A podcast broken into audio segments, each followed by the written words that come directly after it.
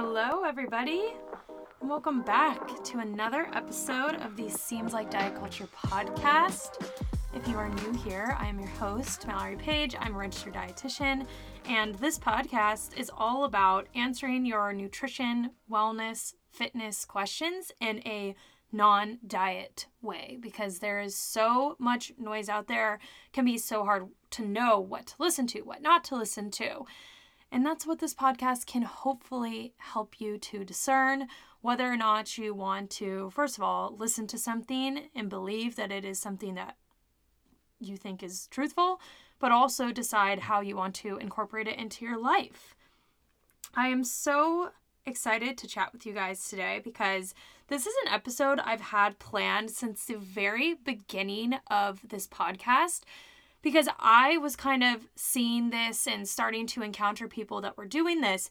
But honestly, I try to put out podcasts each week that are coinciding with what's currently being asked the most through my DMs that I'm seeing on TikTok, that I'm seeing on Instagram, so that they're answering the questions that you're currently having. And this was just something that I had seen a lot, but wasn't really coming up in those spaces. And then, literally, as of last week, like a week from last Wednesday, I got, I think, 10 questions about this. I got questions about it in my Live Unrestricted group. I got questions about it through my DMs. I saw it all over my TikTok, and I was like, it's time. It is time to talk about seed cycling and cycle syncing.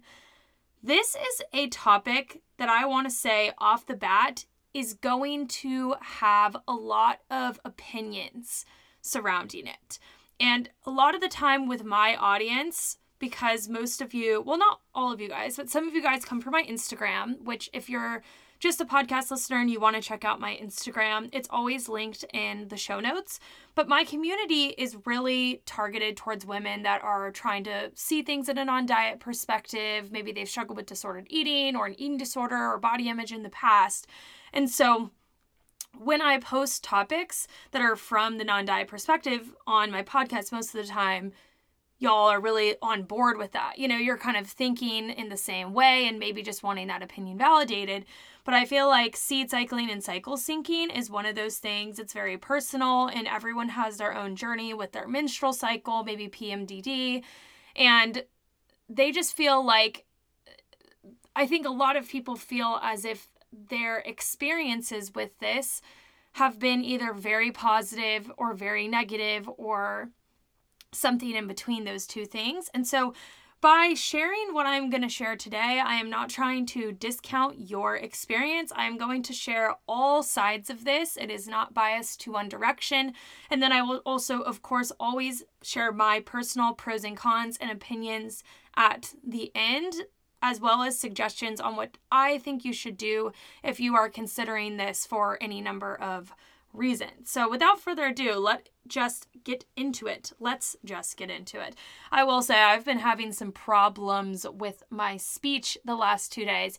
I was in my live unrestricted call and unfortunately one of the women in the group who's from New Zealand, how cool is that, right?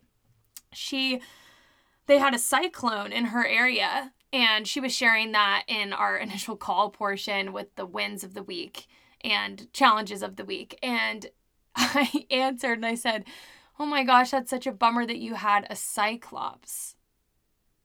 Mic drop, but not in a good way. So let's hope that doesn't happen too much in this episode. Without further ado, now let's actually get into it. So, what the heck is seed cycling? Seed cycling is an alternative medicine practice that encourages people to track their menstrual cycle and eat specific seeds at different points in their cycle. It is mostly touted as something that can support hormones and typically claims to regulate cycle, minimize unwanted menstrual effects, effects, and it was allegedly popularized by in 2012 by naturopathic practitioner Lindsay Jeswine. Jeswine. I am not great in name pronunciation, so I'm sorry if I didn't get that quite right. Now, cycle syncing is somewhat of an extension of seed cycling. To be honest, I don't know which came first. If I had to guess, I think seed cycling was first, and cycle syncing was basically the expanded version of seed cycling because In cycle syncing, you also do workouts and work and pretty much everything in your life to align yourself to your cycle. So instead of just doing the seeds, you're doing all of these other things. In the first part of this podcast, I'm going to focus more on seed cycling. And then on the second half, I'm going to focus on cycle syncing. And I actually do have specific thoughts about both of these things. So just keep that in mind as I'm going through this. So, more about the menstrual cycle. So, the follicular phase, the ovulation phase and the luteal phase are actually the three phases of the menstrual cycle. So, menstruation is not necessarily a phase of the menstrual cycle, and I'll explain why in a second. But those, it's typically like lumped in with those phases. Anyways, so the follicular phase, it starts on the first day of your period of your full 28 day cycle and it lasts for 13 to 14 days and it ends in ovulation. During this time, your pituitary gland in the brain is releasing a hormone to stimulate the production of follicles on the surface of the ovary. So, usually one, actually only one follicle will mature into an egg, is what I meant to say. So then we have ovulation. This is actually not a part of seed cycling, but it is obviously very important. And this is when luteinizing hormone raises and the egg is released. So this is when, if you are trying to get pregnant, for example, when you're ovulating, this is when you have the best chance of actually getting pregnant and having that egg be fertilized. Again, not specifically a part of seed cycling, but good to keep in mind. Then we have the luteal phase, which is a part of seed cycling. So during this phase, the luteinizing hormone and follicle stimulating hormone levels decrease, so they go down. The ruptured follicle closes after the egg and it forms a corpus luteum, which produces progesterone. So in this time, you can see that your hormones are shifting, and that's what's most important to note. So, the luteal phase and the follicular phase are what you're cycling the different seeds to.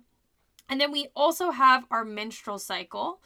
So if the egg was not fertilized during the ovulation phase, the corpus luteum degenerates and no longer produces progesterone, and the estrogen levels decrease.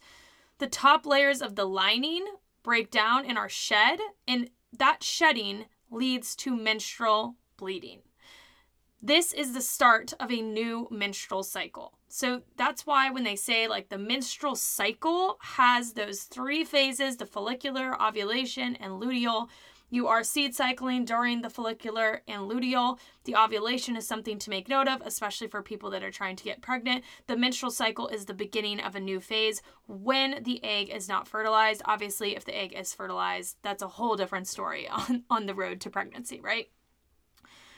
So that's just to give you a sense of what is happening during your menstrual cycle. And there is a lot of hormone fluctuation. So there's a graph that you could look up that shows you when your period is, when ovulation is, and how much estrogen, luteinizing hormone, and progesterone are changing during this time.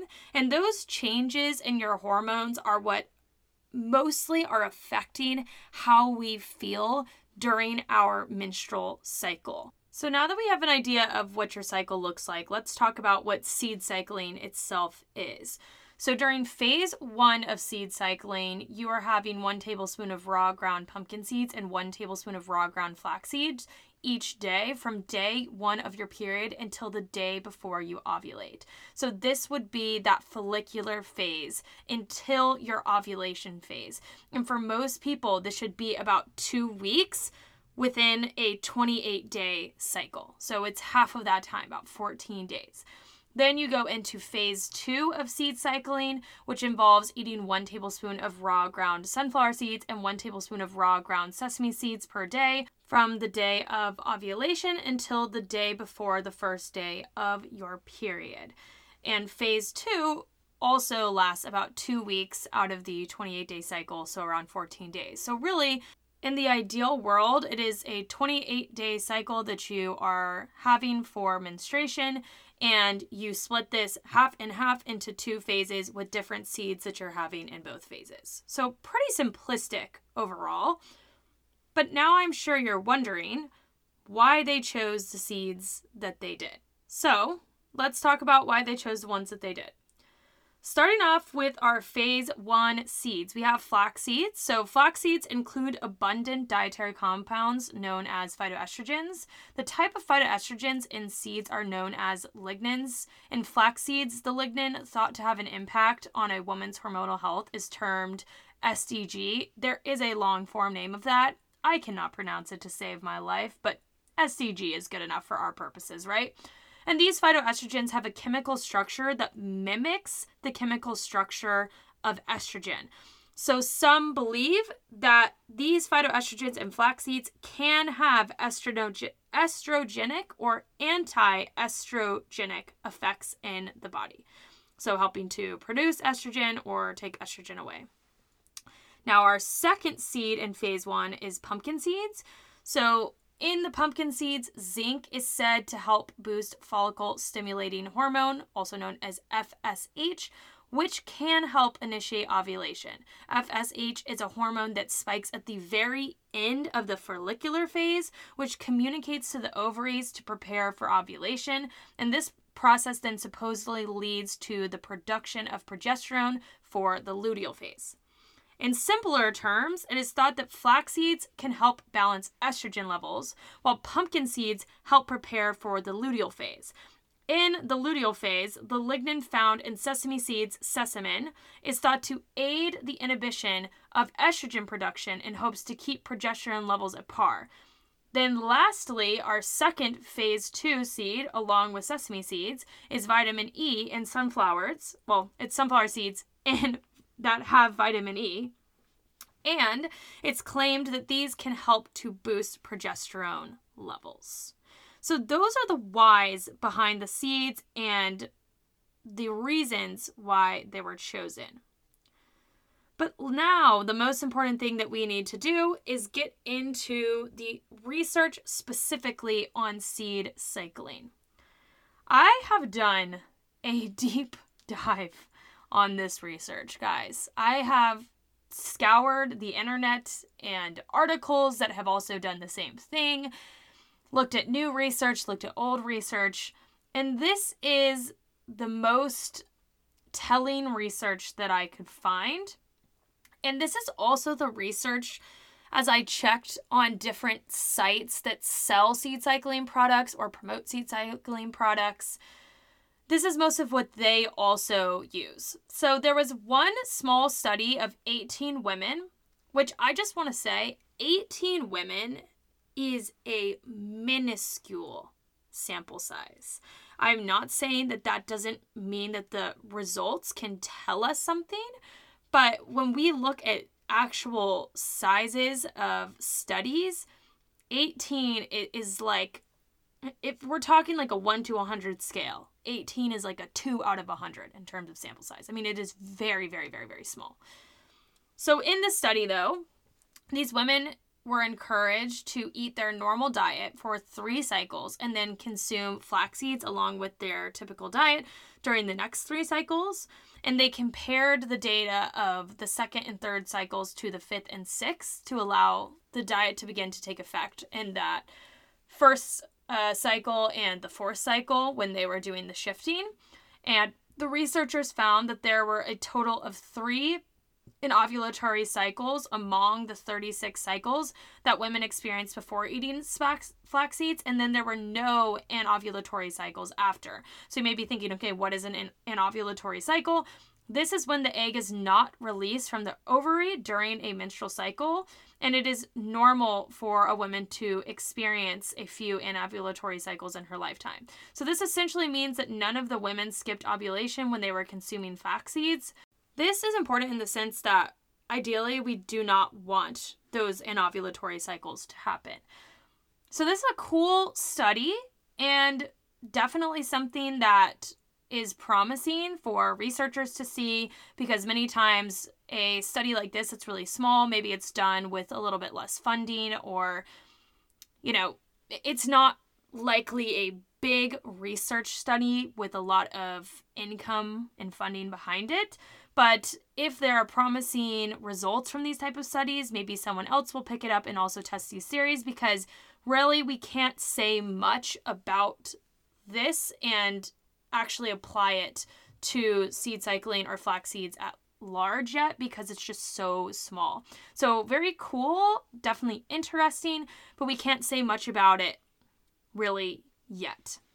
So, another reason behind seed cycling is that vitamin E in sunflower seeds can help increase the amount of progesterone, like I was saying earlier. And there was a study done in 2020 actually that observed the validity of this. So, this was a bigger study. There were 321 women with PCOS who were undergoing ovulation induction using medication to induce ovulation. And those who supplemented with vitamin E had no significant changes in ovulation rate or pregnancy rate than those that did not. Again, with this study, this is not me saying that vitamin E doesn't work for what it is claiming to be working for, which would be increasing the amount of progesterone. This is still a relatively small study. There are not other studies that are replicating it. This was in a specific population, those that are struggling with PCOS. It was looking at ovulation, so it wasn't necessarily studying the exact effect of like that progesterone. So, even though this is another helpful research point that we can utilize and look at and say, well, maybe we're not as sure as we think that vitamin E is doing what we think it could be doing, that doesn't mean that we should rule out the effects that vitamin E could have. Okay? There's this is such new new new research and so that's what's challenging about cycle syncing right now is that there's just not a lot out there. I will say that I came upon this one website of a brand that sells seed cycling supplements, which seed cycling supplements are essentially the seeds that I was mentioning for each phase ground into a bag or a canister and just made very accessible for you to put them into something and take them each days, which I do think is nice in the terms of convenience.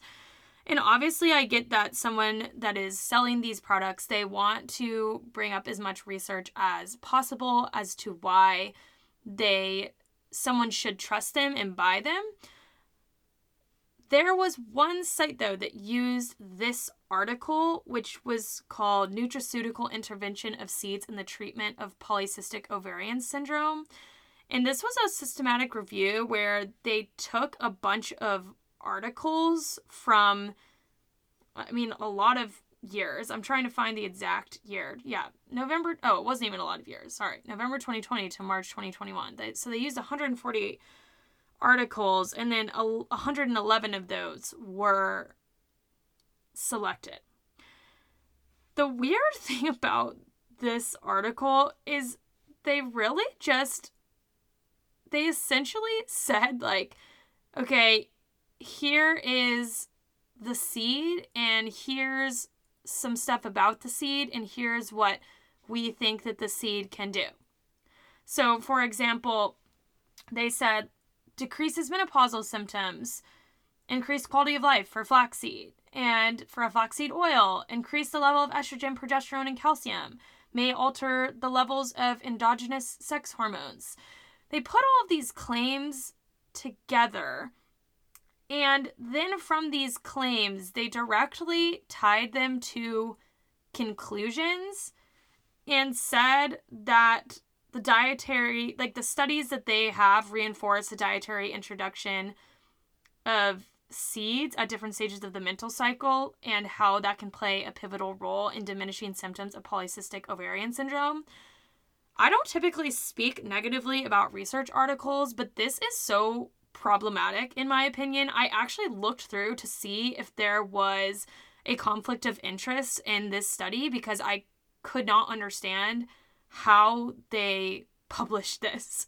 You cannot just take a bunch of information that you find out of a different articles put your finding and then jump to a conclusion. None of, none of these findings that they had from their research pointed specifically to PCOS. They were not research studies done for PCOS. And yet they said, here's our finding, and this is why we think that it's you should do it for PCOS. like that is not okay to do and it's so misleading for someone that may not be as well versed in reading research and that's the only reason why I bring it up because if you stumble upon this please do not think that this is just giving you the green light for the fact that seed cycling 100% is something that can work for PCOS. PCOS is a very challenging, physically and mentally tough syndrome that people deal with. And I feel like it's really inconsiderate, honestly, when researchers try to draw a cause and effect from things that you do not have the research to draw that cause and effect for. This is like saying how there they looked at a study and saw that serial killers eat more ice cream. But the reason why serial killers ate more ice cream is because serial killers were killing more in the summer, and in the summer, people eat more ice cream.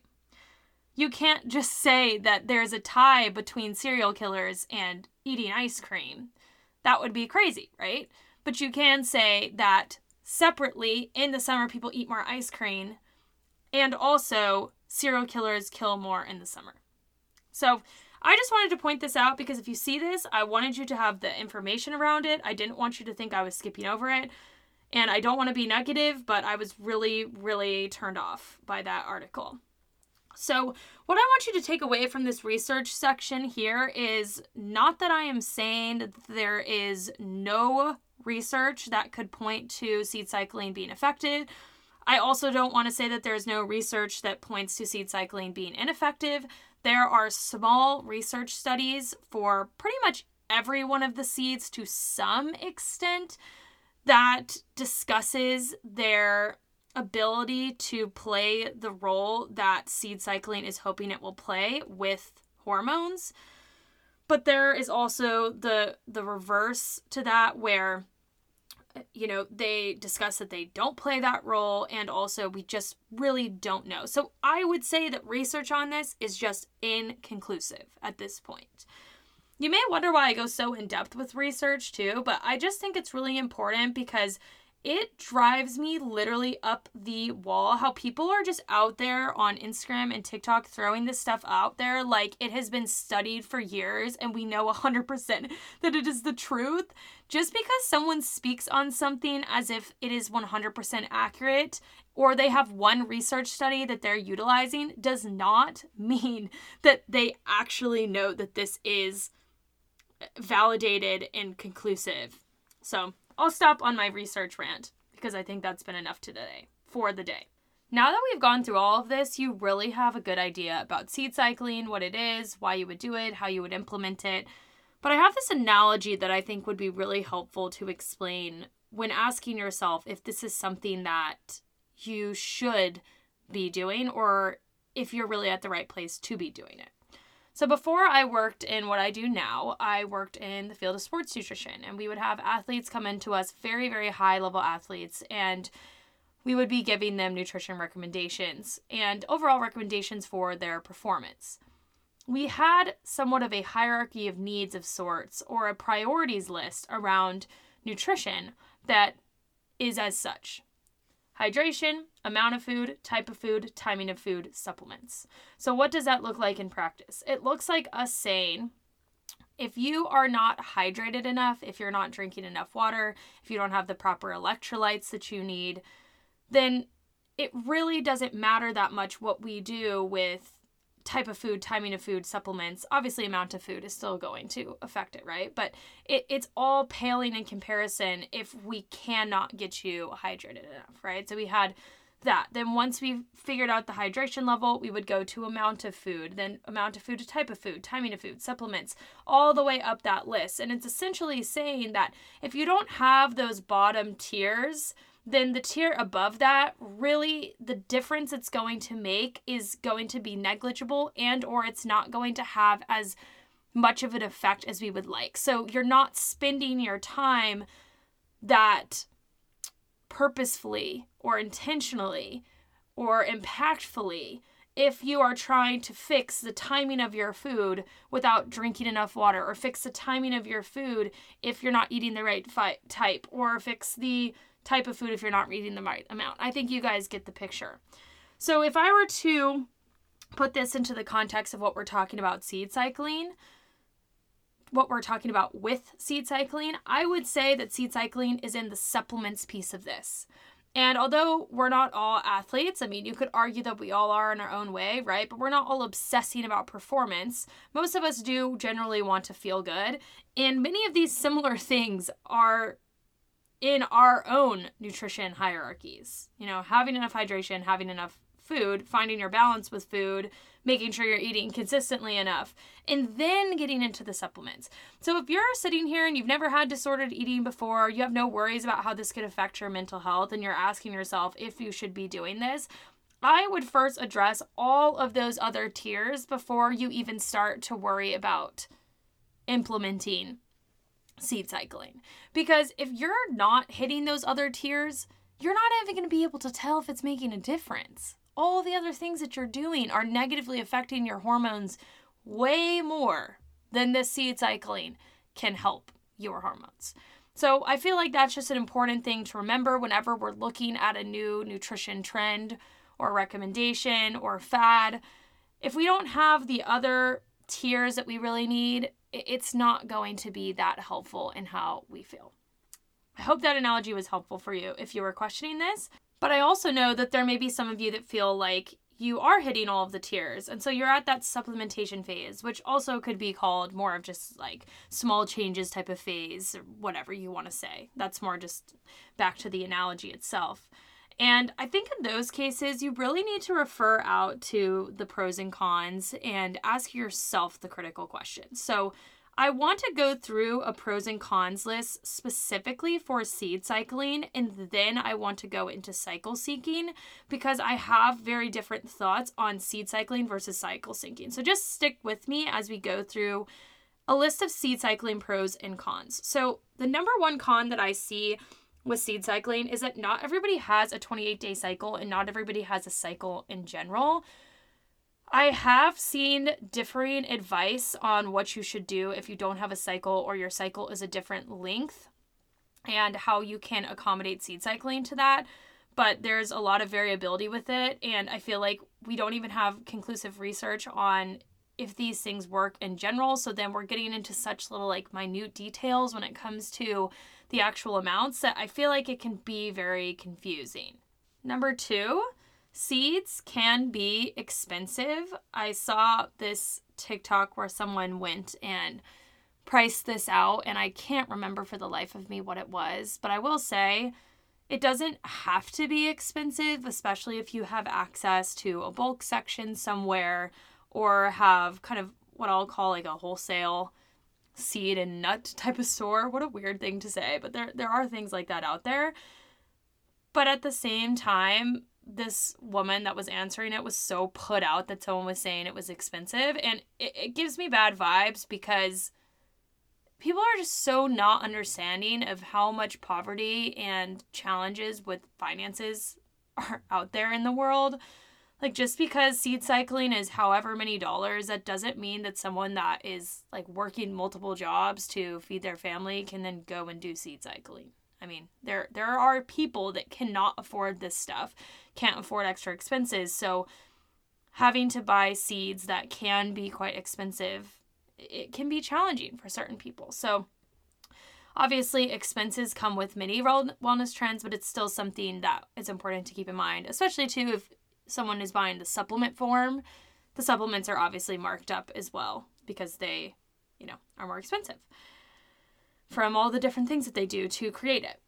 Another thing that I think is just more harmful about the trend itself are the type of claims that people make conclusively that are not conclusive, especially around fertility and PCOS.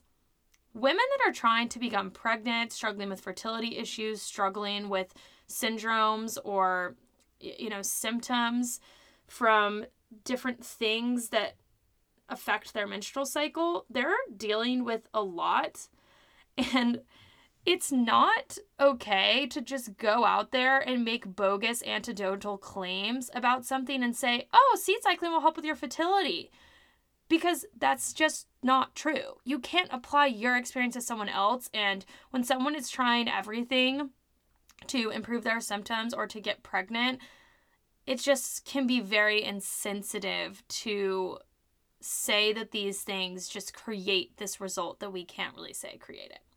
And I feel like that brings me to the point that I know you guys are probably already on the nose of from what I've said is there's no research studies that can actually give conclusive results on seed cycling. We just don't know. That does not mean that it's not effective.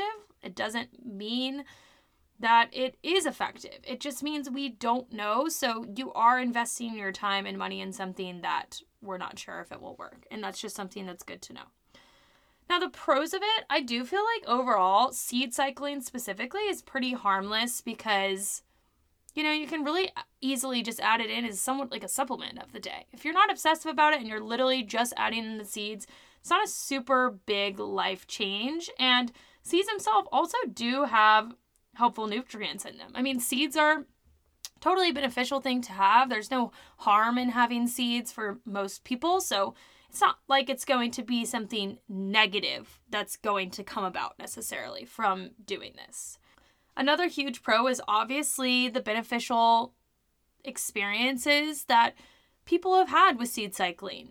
It's always amazing to me when there is something out there that can help women feel better that is not negatively harming their body or their mental health.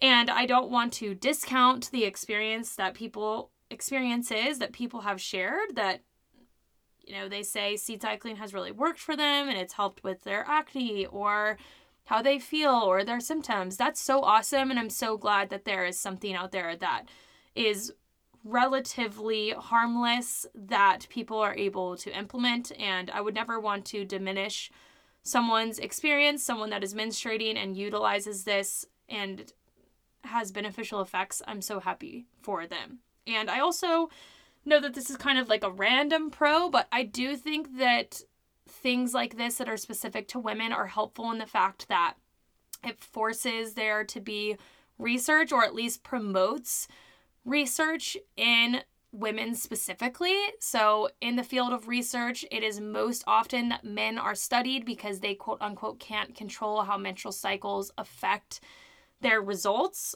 And to have something like seed cycling potentially pushing the need for research around women and their menstrual cycles, I think that's really awesome. And I'm excited to see if this is something that leads to more conclusive research because I would love for women to have a relatively easy to implement way to help with symptoms around their cycles. I mean, who doesn't want that, right? So, those are the pros and cons that I would say about seed cycling. And the only other thing I would just mention is if you feel like this becomes something that is stressful for you because you have a passive disordered eating or you struggle with your men- mental health, I would always put that mental health first. So, if you find yourself trying this and get into that, just make sure that you consider that it's not that important to keep doing this if it's stressing you out. That brings me to cycle syncing though. because I feel like, and this is just my assumption, so I could be wrong. I feel like seed cycling was originated by that woman that I talked about earlier. By basically saying, hey, here are these compounds in these seeds that could be helpful to women's menstrual cycle. And they put it together and it became popularized. Then someone else out there said, ooh, well, what if we applied this to everything in the menstrual cycle? What if we tried to essentially hack our hormones and live our life by our menstrual cycle? I think that when it comes to women taking a stance and trying to make changes in their life to help them feel their best, I always feel excited and supportive of that. But also, cycle syncing specifically, I feel like has become a place of a lot of misinformation and non backed claims and people talking about it that literally have no credential or actual idea what they're talking about. So if you're not familiar with cycle syncing, it is different than seed cycling. So most of the things that I have seen about cycle syncing is that it is broken up into four phases. So that would include the luteal phase, the ovulatory phase, the follicular phase, and the menstrual phase. And then there are different recommendations for each of those phases. So I want to disclaim that there are actually a lot of people and practitioners that talk about this, most of them nutritionists or quote unquote hormone experts. And many of them have different or slightly different recommendations for the different phases. So I could be using this resource that is slightly different from what you've seen from another practitioner. But I tried to pick the recommendations that I've seen used the most commonly for the different phases. From what I have seen, most of them have recommendations around food, minerals, what it's a good time for, including work, play, etc., and then movement. So, this guide, quote unquote, that I found gives an example of what this could look like. I'm not going to go in depth into the specifics, but I'm going to give you an idea of what it looks like for each phase. So, for example, the menstrual phase, they're saying warm, nutrient dense, digestible food, and there's a whole list of specific foods that you should be eating. It's a good time for meditation, reflecting, journaling, practicing physical self care and then movement would be rest or low impact movements.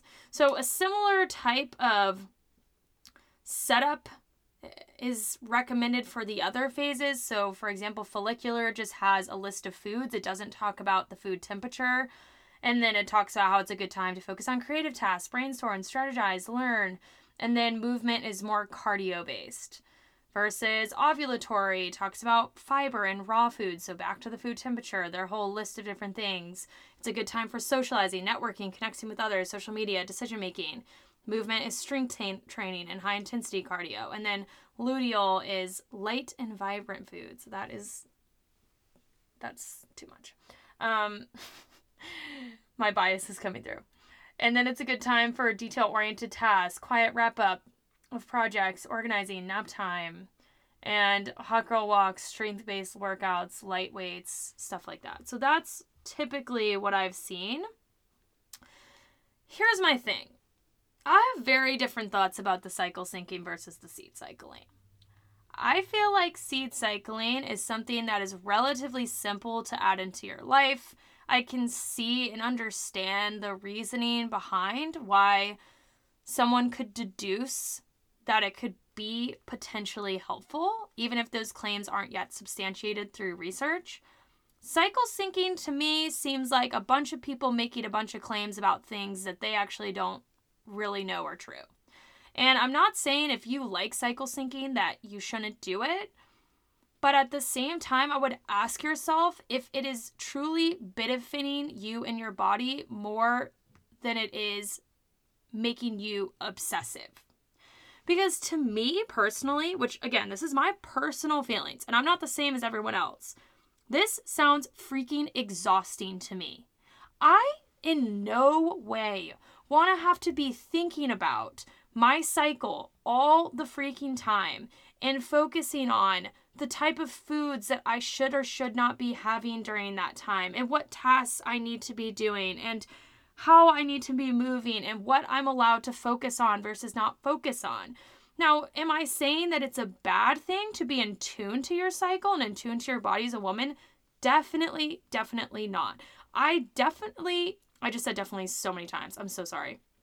I do find myself focusing on certain things during different phases of my cycle. So I agree. During my menstrual cycle, a lot of the time I'm resting, I'm doing very low impact movement.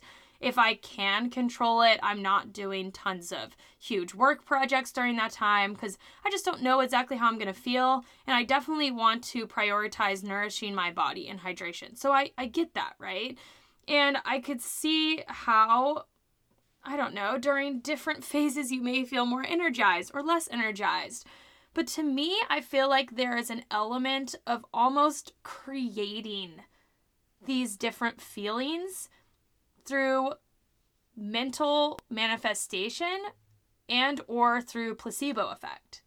What if I'm feeling like I want to go socialize and network and I'm in my luteal phase? Should I not be doing that because of the fact that it's not aligned with my cycle? I have heard people say stuff like that. I'm not saying everybody. I know there are probably many practitioners that use it as much more of a loose guideline, but there are people out there using that type of intensity around this. The same thing could be said of what if I have a presentation that I'm doing and it's during my menstrual phase? I'm not going to move around that presentation just because of the fact that it's during my menstrual cycle. And I, again, have heard people give recommendations like that. Now, the biggest thing that I take issue to with this is really not if people want to focus their different work cycles with their cycle or if they want to change around their movement. It's really the specific foods list because I have seen creators firsthand that have used this in a disordered way and they basically use it to only focus on eating quote unquote healthy foods and having rules around their food in general. And it just really bothers me and I do think it's really harmful. And I've had a lot of people that have even been past clients before that when we were in their counseling they asked me if they should do cycle syncing as they got out of this in their recovery. And I'm like, why would you want to recover and then add in all of these rules? And it is a very slippery slope. For anyone that has ever struggled with disordered eating or an eating disorder, I would not suggest cycle syncing. I would put the confidence in your body that if you are living intuitively, your body is going to show you what food you should be having, how you should move, what you should do for that day with work. Like you can trust yourself. You don't need to have guidelines. And I feel like this is just another freaking diet culture rule of, oh, let's now obsess about everything in our cycle and have to do these specific things during that timeline. And I feel the most nervous or sensitive talking about something like this because I know that it is originated by women for women, and I am always for women having bodily autonomy and choosing what it is that they want to do. And I don't want it to come across as me saying that I don't think you should do cycle syncing if it really works for you because everyone is different. But I would be very, very careful and wary of this becoming obsessive and asking yourself how it feels and also asking yourself who it is that you're listening to. Because when I typed in cycle syncing on TikTok and Instagram, all of the people that came up were nutritionists, people with no credential at all. This these lists that I saw they were from someone that literally had no credential. She just decided to put together recommendations for this. Even influencers that know nothing about health, there was not one registered dietitian that I found that was talking about this. And I'm not saying there are none, I'm just saying there was not one that I saw. So I feel much more strongly about cycle syncing specifically especially around the food aspects, because I think it can lead you down a really slippery slope. If you want to align what you like to do during your cycle, I totally get it. If you feel like their recommendations have been helpful, I get it. But it is my duty, that seems so extreme, but I see it as my duty as a dietitian to speak about the things that I think are diet culture in disguise. And honestly, I think this is diet culture in disguise.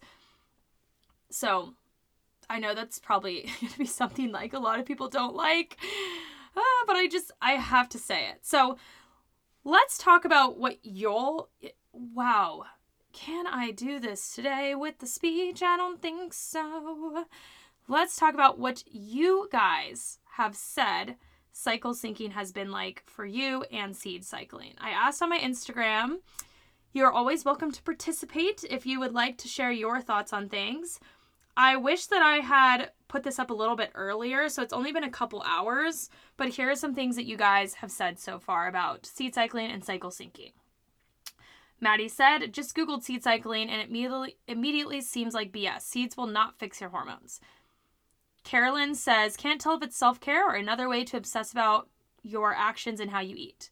Lauren says, is it literally just eating a mouthful of seeds every day? Maddie says, possibly helpful, but for those with an ED or history, can lead to restriction and orthorexia. Anne says, don't understand the seeds. Someone else says, great, something I use for my clients for menstrual health and gentle nutrition.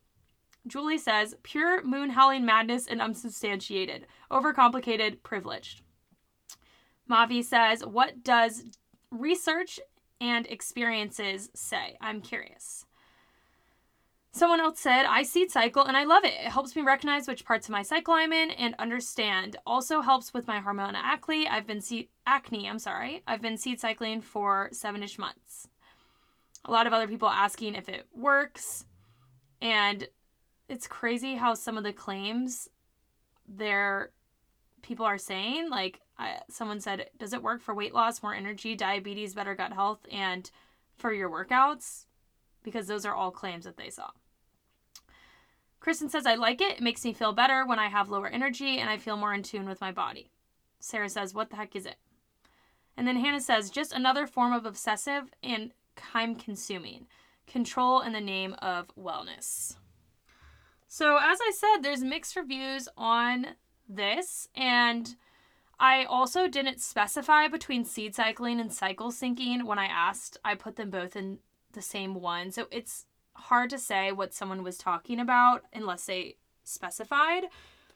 But what I would say overall to do with this information is number one, ask yourself, should I be going to the doctor to figure out if I have a more serious problem with my hormones. That's the first thing. If you're dealing with, you know, not having your cycle, a regular cycle, extreme menstrual pain, you need to go in and, and check and see do you have PCOS? Do you have PMDD?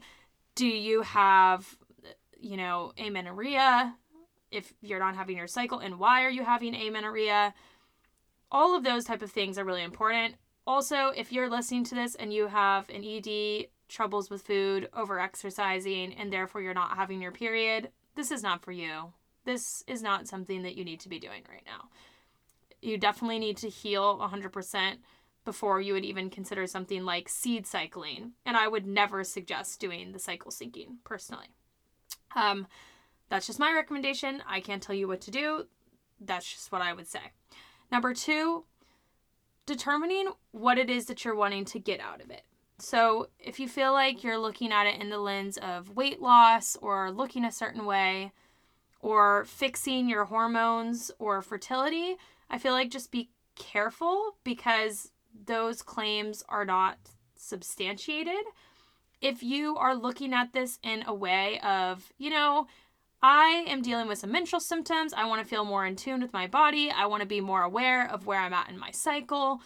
I feel like this could be a cool thing to do. It seems less expensive, or it seems like simple and easy for me to incorporate seed cycling specifically. I should mention I'm not talking about cycle syncing right now. I'm talking about seed cycling. Then do it, you know? Like do it if it seems like all of those things are aligned. I think that that's the time when it could make sense. Number 3, I would watch yourself as you start to initiate the seed cycling. Do you find it to be stressful or obsessive? Do you find it to be easy? Do you feel like the symptoms that you're noticing are beneficial? Most of the time, as I said, I think seed cycling can be pretty harmless, but just make sure that you watch and are in check with it. And then, four, just make sure you continually are aware of your cycle and are still getting your regular checkups from your OBGYN and your doctor don't use this as basically an end all be all to your hormones being automatically in check. But I don't think you guys would do this. I know you're very smart. I just wanted to at least give that insight and cover my bases in terms of the things I would recommend. With cycle syncing, personally, I just can't recommend it with the levels it goes to for your food. I am biased in that area. I just don't think that it's helpful to feel like you have to think about what it is that you're eating at each phase. I think that it is too slippery of a slope, and there's literally not any research out there to back up the food claims that it makes. So to me, it just seems useless, personally. And I know that's a really strong opinion, but I've just seen so many wellness trends lately that are really just another way to make women obsess about what they eat and their body. And it really, really freaking bothers me.